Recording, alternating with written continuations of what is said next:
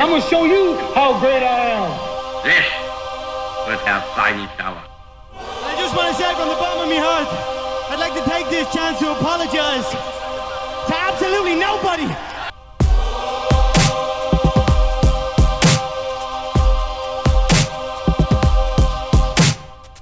Hello, and welcome to How to Take Over the World. This is Ben Wilson, and this week I'm doing a mini episode. I'm neck deep in research about the British Navy and the famous Admiral Horatio Nelson. Episode one of that series will be coming next week, but in the meantime, I just wanted to drop a brief mini episode on other things that I'm researching. So, in addition to reading all these biographies and all the research I do for the main episodes, sometimes I wander down other rabbit holes. And so I thought I would share some of the other things that I've been learning about and thinking about this week while, while we wait for the main episode. So I got two things this week. One is something that I came across while doing background research on the British Navy in order to get ready for this upcoming episode on Lord Nelson. And I came across a character named Sir Humphrey Gilbert. And as you're researching the British Navy, you come across a lot of these figures, these classic Elizabethan English adventurers. The most famous one is Sir Francis Drake. And this guy's kind of like that. So he fights the French at Le Havre. He then fights the Irish. He gets elected to Parliament. He fights the Spanish in the Netherlands. He founds Gresham College. He's like a real rough character. So he brawls with a gentleman and seriously injures him. Uh, and he murders someone in an argument. So you see, he's got this kind of interesting character in that he's a man of words. He's very literary. He's a great writer, and he founds this college. But he's also like a rough character who fights. He's an explorer. He is one of the big early figures in trying to discover the Northwest Passage in Canada. So this is trying to find a sea route north of Canada through there to, to get to Asia. He's unable to find it because it doesn't exist. Uh, he goes a little bit crazy and then decides to go down with his ship on the return journey, yelling as the ship goes down, We are as near to heaven by sea as by land. So he's this kind of larger than life, crazy character, a little bit feckless, but very brave and daring. And I like him. I really like learning about him. But one of the reasons I wanted to bring him up is he has this personal motto, which I love. It has become something of a motto for me as well. So he created a flag, a banner, a personal banner, and on it he had the words written quid non, which is Latin for why not. I'm sure Alex Petkus can correct my pronunciation of the Latin, but I like that. Quid non, why not? And I love that motto because it makes me think that there are two types of people in the world. There are those who, when they're presented with a plan or something ambitious, ask why, and then there are those who ask why not. And the people who ask why are the ones who are safe and don't have to suffer a lot of risk, but they don't accomplish much either. And the people who ask why not are the people who fail and fall flat on their face, like Humphrey Gilbert often did, but they're also the people who accomplish things.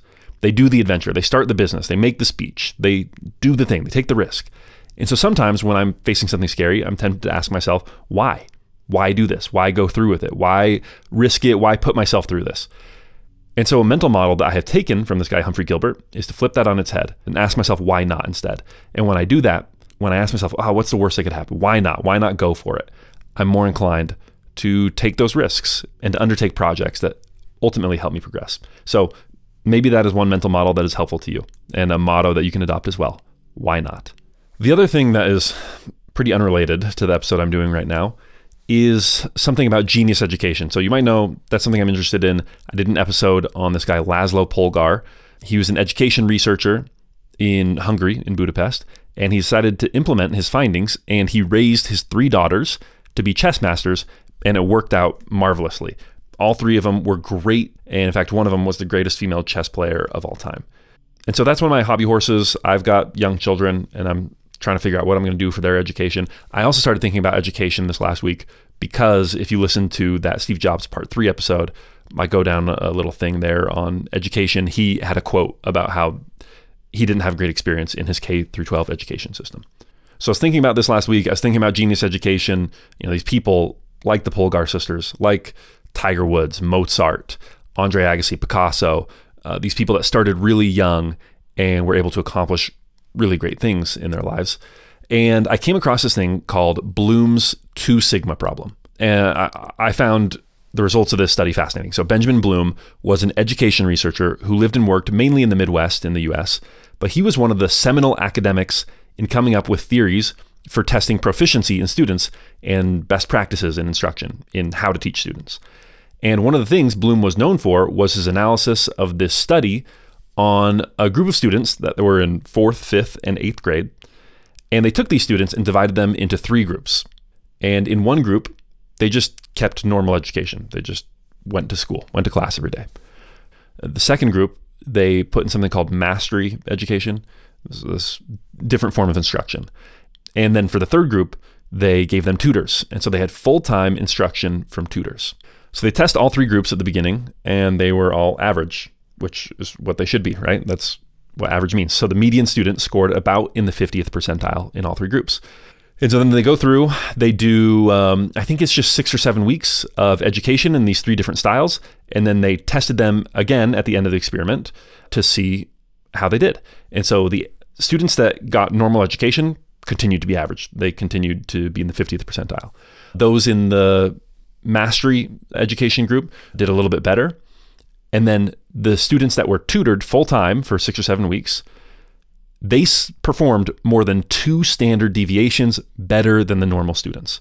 So that means that the average student in that group, the average tutored student, performed in the 98th percentile compared to the control group. And that is an absolutely huge effect size. You basically never get effect sizes that large in studies in social sciences. It's an insane result. Like there, there's no other intervention that you can find that leads to that drastic of a result, basically. And by the way, it's called the two sigma problem because Bloom realized that this was a problem because you can't just one-on-one tutor every kid in in the nation, right? That's way too expensive.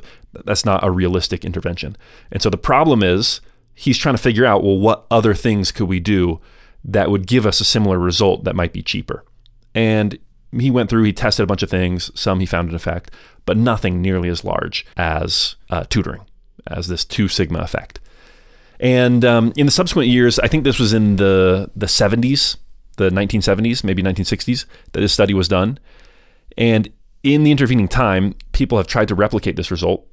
And when they compare tutoring, full time tutoring, to full time normal classroom education, what they find is that it does indeed have an enormous effect.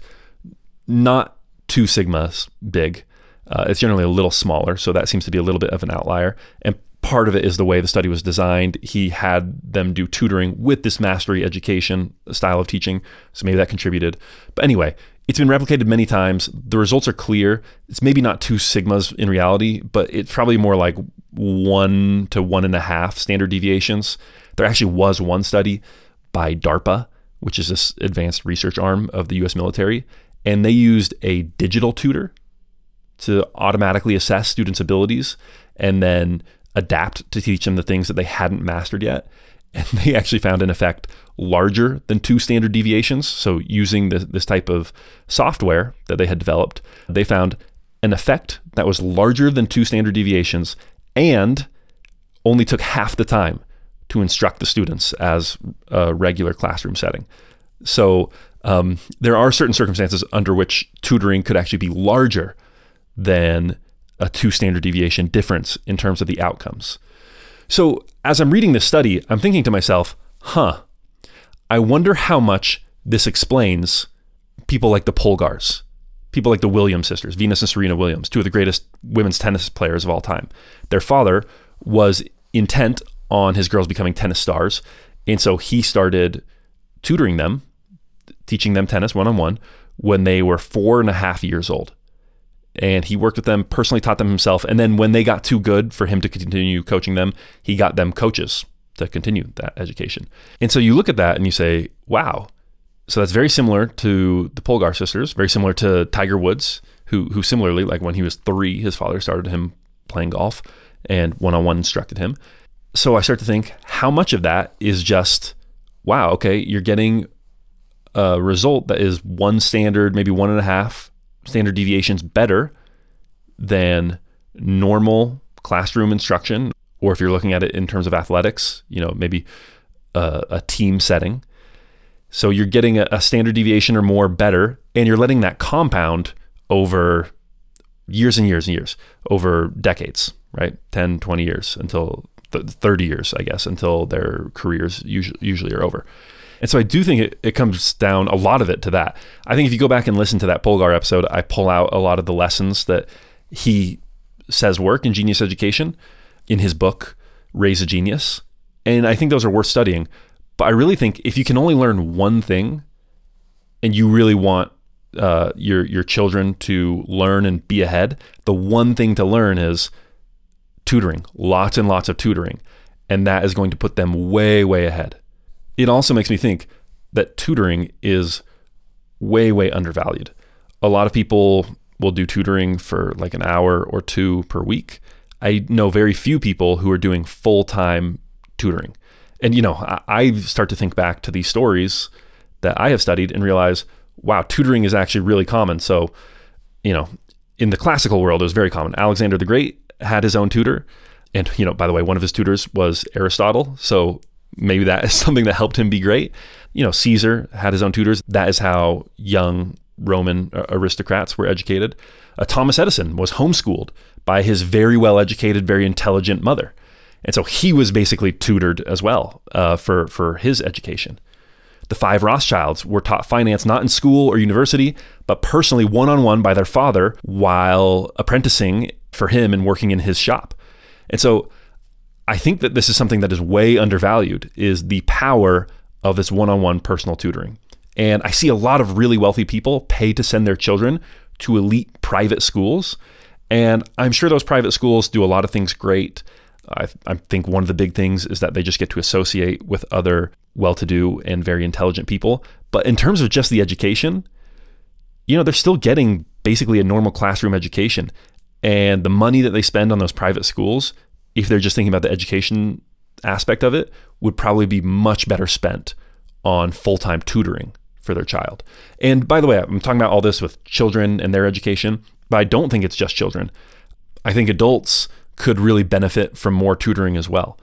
Like uh, golf and tennis are basically the only two places where adults spend good money on considerable amounts of tutoring.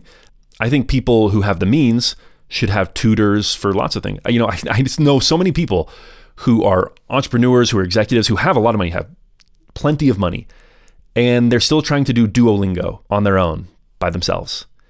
They're still trying to learn coding by doing Googling and taking a course online. And once you see this research, you realize, oh, actually, they would learn so much faster if in trying to learn a foreign language or trying to learn Python or trying to learn to you know code in whatever way, they just got a tutor. And they just did 10 to 15 hours of one-on-one tutoring per week. I think that greatly accelerates learning as an adult as well. On the podcast My First Million, Shaan Puri, Sam Parr, one of the things they talked about their like goals for 2023 was more coaching. They found that coaching was really effective in a number of aspects of their life. So one of the things they wanted to spend money on was coaching. They thought it was it was really worth it. And I think that's kind of a validation of this idea that you get this huge effect from one-on-one tutoring, from one-on-one coaching. And so that's a really effective way to spend your money if if you want to learn. Um, okay, that's it this week. Special thanks and a shout out to Jose Luis Ricon Fernandez de la Puente. What a name of the Nintil blog. I stole a bunch of his excellent research for that stuff on Bloom's Two Sigma problem and the power of tutoring. So uh, I'll link up his blog post if you want to learn more about that. That's a deep dive where he goes into all the research about tutoring and mastery education and what all the studies say. So if you're interested in that, click on that link. Okay, that's it for this week. Remember, why not? Ask yourself why not and do yourself a favor Go find yourself a tutor, go find yourself a coach, and supercharge your learning. Until next time, thanks for listening to How to Take Over the World.